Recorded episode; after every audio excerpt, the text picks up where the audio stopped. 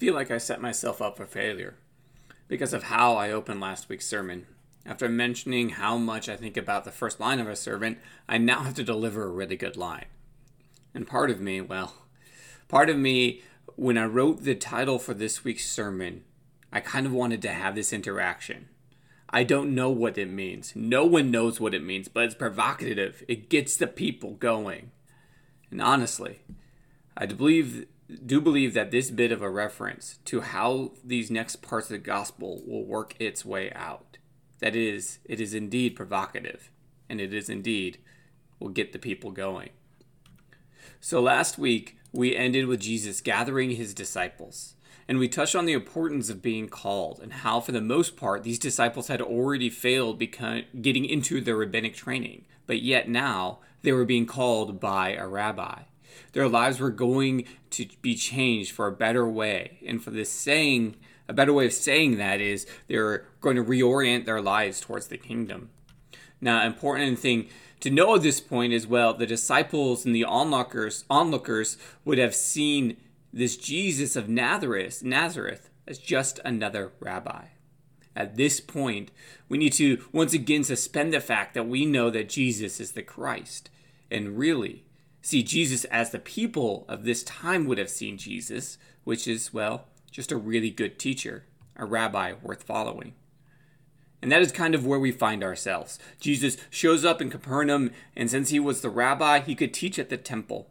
So he's giving this lesson, and well, as I quoted earlier, it's provocative. It gets the people going. The people are responding to Jesus' teaching and they're amazed at how he's interpreting the law and how it's making it come alive. Once again, the word has come alive. Was recently scrolling through my Facebook feed and a pastor PhD friend of mine was posting a lesson called The Human Bible Study, the Priesthood of All Believers. And what he is talking through is a part of the priest that we're all part of the priesthood because we all live out the gospel. And when we live out the gospels, our lives become a living Bible study. I promptly told him that I'm stealing this and renaming all of my Bible studies from here on out to be to include the word human in front of it.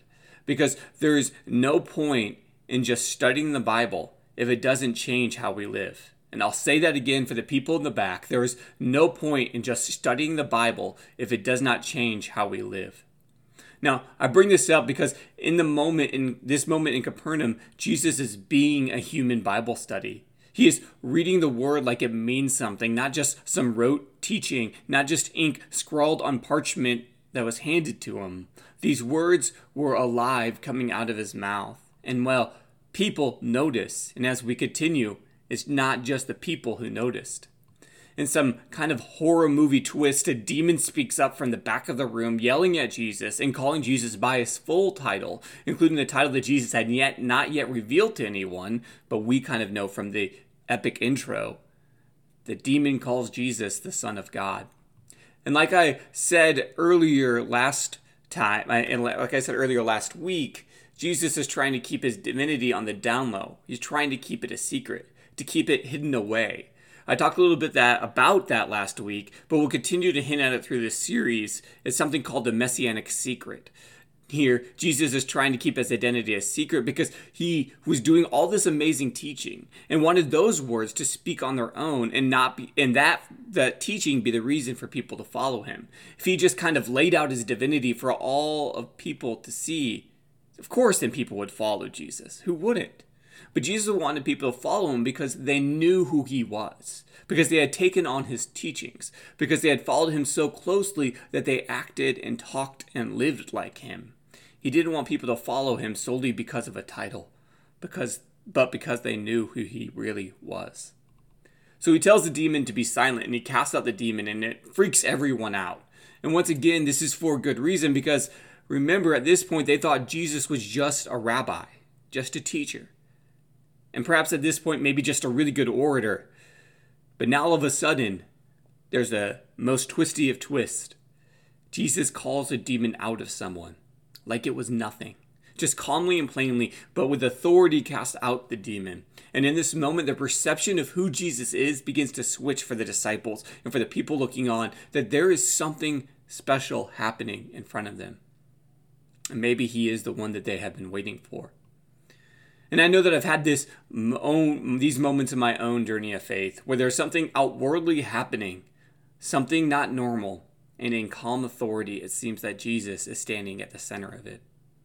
So now, as the news begins to spread about Jesus, Jesus once again wants to leave.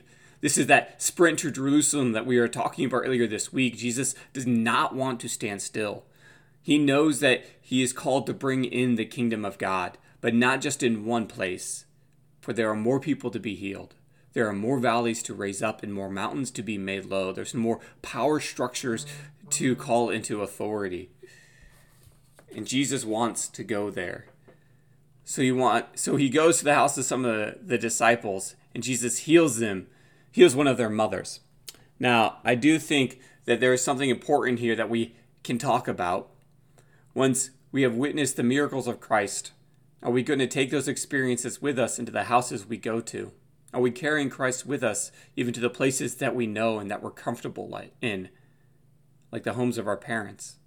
I'm not necessarily you need to go preach the gospel in your own house. But what I am asking you is are you leaving Jesus at the door? Are you leaving the knowledge of miracles of Christ at the door and just taking on a familiar role in the family? Because aren't we all looking for healing? We're all looking for something, and sometimes we don't know what we don't know. We don't know that we may have that which the other person might need. And yes, the disciples bring Jesus home and he heals one of their mothers. And this causes the whole town to come over and want healing. Because I do think that there's something contagious about healing. There's something contagious about the hope that it brings. Because once again, I believe that we all are looking for something to be healed from. And it seems that once the disciples have allowed Jesus into their home, Jesus healed someone, and that hope brought everyone to the door. Now, we are approaching one of my favorite pieces of scripture for today, and after a day and night of healing, Jesus gets up early so he can go be by himself and pray because Jesus, Jesus needed some alone time. Jesus just needed some time away from the work of healing and he needs, needed rest, some Sabbath. And I feel like we uh, as Christians sometimes gloss over this because we want to keep working because there's always work to be done. There's always people to be healed. There's always more work for the church. But you, we see in this example that even Jesus needed rest. Even Jesus needed that alone time. Fully human and fully divine does not remove your own need for Sabbath because there is something both human and divine in taking Sabbath and the disciples didn't respect Jesus' desire to go away and they track him down and they want him to bring him back to healing more people. And I've always felt a little bit off about this part of scripture because there's this tension that develops here. It's a small subtext that's important for us to pay attention to. You do have the heart of these disciples. They're, they're hurting people in this world that needed healing, and well, they found someone who could heal them, so we should go get that person to heal them. Jesus kind of became a tool to their ends, no matter how noble those ends are. And yet, like I said earlier, they're trying to bring Jesus to the hurting people because it's what they know. They know that Jesus can heal them. And why wouldn't Jesus want to do this? But Jesus' answer is like, nah, we got other places to go. You know, and if I'm honest, I'm a little bit perturbed by this. I mean, I can understand Jesus is Jesus. He has a divine plan to follow, but why didn't his divine plan include those people who had gathered? How many times have I felt like the person who got to the village a little too late, only to find out that Jesus had moved on to another village? How many times in my life have I felt like, well, Jesus is saying, nah, I got somewhere else to be. This is important for us and right for us to dwell on, to struggle with. Because if we as Christians just gloss over the fact that Jesus decided to move on when others had gathered to be healed, we're going to miss an important part of our faith. That is, well, God's plan. I know that these words, as these words leave my mouth, it, it, it, we all kind of cringe. It's been a word and phrase that we as Christians have used to justify our own inaction throughout history. We have used this excuse of God's plan to stand on the sideline. And yet, we also need to have some faith that there is a plan and that God is slowly bending the world towards justice. That there is this tension that we have to stare into every day that we see right here in the scriptures ahead of in front of us. We have to have a hope in Christ that though his healing was not brought to them at that moment by Christ, but that through that hopefully through this teaching and his disciples, the healing of Christ still found them that the hands and feet of Christ, that the body of Christ that extends the reach of Christ into this world eventually found them. And for us today, as we try to understand the plan of God, we need to take on our crosses and work towards bringing the kingdom of God here, that we understand that we don't understand why things happen. But the things that we do understand, our calling, and our, what our calling was, what our calling is, and what our calling will be, and that our calling is in Christ and God's kingdom here on earth. Back to the scripture, Jesus has gone around healing in Galilee, and we have a very specific story that's pulled out of these healings. A man who has a skin disease sees Jesus, runs up to him, and asks to be made clean. Now, there's some stuff to unpack here that might be lost on a modern audience. This man who had a skin disease, which is most likely a leper, at that time, if you were a leper, you were kicked out of society. You had to stay away from everyone because you could give your disease to other people. You became an outcast. You were untouchable. You had to beg for your food, but you could not go into the city to beg for it. You couldn't see your friends or family anymore. You were isolated both physically, but also emotionally and spiritually as well. Because people believe that if you were so stricken by these diseases, well, it's because God hated you that you had some sin that you had forgotten to confess that or perhaps somebody in your family history had committed a sin and that sin was passed down to you it was all your fault that this had happened to you it was the boot on your neck and the monkey on your back it was your fault so, you, of course, would be desperate for relief. You would search far and wide just to feel human again, to feel normal, to feel loved. And this man was desperate. He ran at any chance that he could find, and in his true desperation, this man was able to see Jesus, really see Jesus once again for who Jesus was. You have command over my body. If you desire to me be clean, I will be clean.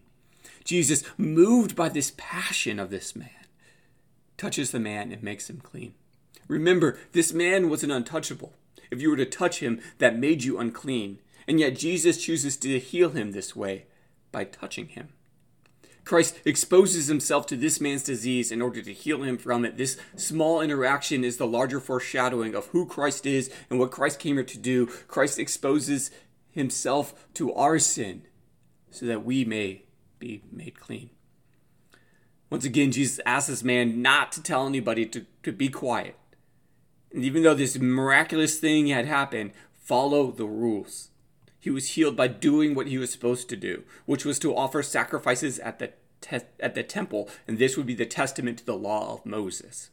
But of course, just as somebody had lifted this burden off your shoulders now, you would go and tell the world. You would tell everybody about what Jesus had done. So Jesus has to go into hiding because of this. And there are so many people coming to him that wanted to be healed. He couldn't go into the towns anymore. He had to stay outside because of the amount of people that began to gather. Okay. And as we get into this next part of scripture, I have to give you a little personal history I have with this scripture. Through my teens and 20s, I worked for a Christian camp called Summer Games. It was mostly in Iowa, but I spent three summers doing it in Georgia as well. It was a week long sports camp, but in reality, we didn't care at all about sports. It was all about teaching the youths about Jesus in a family esque atmosphere, full of goofy games, songs with actions, and different theme nights every night. And one of those nights was prayer with a friend slash pray for a friend night. The idea was that you would pray with the new friends that you have met that week, and also you would pray for your friends back home. It was a very, very tear filled night. On times that I would leave the night, I would always share this specific scripture, Mark 2 1 through 8. I would share this story because I do believe that there are some beautiful things that are happening in these short verses. Four friends f- bringing their paralyzed friend over to a house where Jesus was. And when they get there, there's no room for them. They can't get their friend through the door. And no, They did not use their good Midwestern sense and go, oop, just gonna squeeze by you here. Instead, they are met with a choice. Now, I'm sure at this point the paralyzed friend protested. He knew his lot. He had lived this way. And well, it won't get better, but it, it, won't get worse either. I, I could just stay paralyzed. Yeah, I would like for it to get better, but it just, it doesn't seem like it's going to work out right now. Maybe this just wasn't meant to happen. And yet, his friends weren't satisfied with that. They wanted their friend to meet Jesus because they knew that Jesus was different. So they had to figure out how to get their friend on the roof, not only onto the roof, but then they also need to dig through the roof and lower their friend down. Imagine that. They didn't come prepared to do any of this. They didn't have the proper tools, plan, or anything. They just put their friend on their back and carried him up on a roof. They then got on their hands and knees and dug through a roof. Then they used their hands and whatever they could find once they got a hole big enough to lower him down. That devotion of a friend is admirable. The, do, the willingness to do whatever it takes to put them in front of Jesus is admirable. Jesus, seeing all that the person has gone, gone through at this point, the humility that he had to take to be carried up onto the roof, the devotion of friends to see it through, to do whatever they had to do to get this person in front of Jesus. And then the trust that they all had that Jesus would do this for them. Jesus sees this and forgives the sins. Now, some onlookers were not happy about this because they believed that only God could do forgiveness of sins and that God would be offended by somebody else forgiving sins. That was not the established law. That was not the established order. The paralyzed man needed to give sacrifices at the temple, just like Jesus had instructed the leper to say he did, because that was the law. That is what you're supposed to do. And yet, Jesus corrects them in this moment. Remember when I had talked about earlier the leper and the sin nature being passed down, that maybe it was some sin that was hindering the leper? When Jesus is healing someone, he's saying that their sins are forgiven is basically also just like saying, get up and take your mat. And at this point, that Jesus makes that answer clear in his clapback towards the people gathered. What is easier? What is easier? To someone tell someone that they are forgiven, or to tell them to get up and walk, and to show these people that not only can he heal people, but he has the ability to forgive sins. He tells the man both. Your sins are forgiven. Now take up your mat. Because there's something special here that is connected between the spiritual and the physical. It seems that Jesus has command over both. He has the ability to forgive physical transgressions, but also spiritual transgressions. This is once again Jesus pointing out that he is different than any other rabbi because he is both fully human and fully divine. There's something special about this teacher. So, back to the sermon title. So, what is the point of healing if we're all going to die, anyways? I think that the, the point of healing is that Jesus commands us, metaphorically, to pick up our mat and walk out of the room.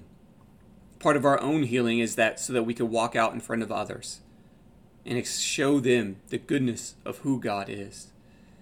But in today's reading, we find out that healing can come in multitude of ways. Sometimes it's Jesus showing up in our lives out of nowhere, perhaps at a church, hearing a good sermon. Sometimes Jesus is brought into our house by somebody from our community, our friends, or our family showing us grace in a moment Jesus is brought in. Sometimes we're met with Jesus on the street. We're walking down in our own sin and mire, and something speaks to us for healing. And sometimes, and I feel like this was what happened for me, we're placed on a mat and our friends carry us to Jesus. Again, sometimes our own well wishes, our friends carry us to Jesus. And I think the reality that is being expressed in this moment is that Jesus heals in so many different ways because we're all in need of healing.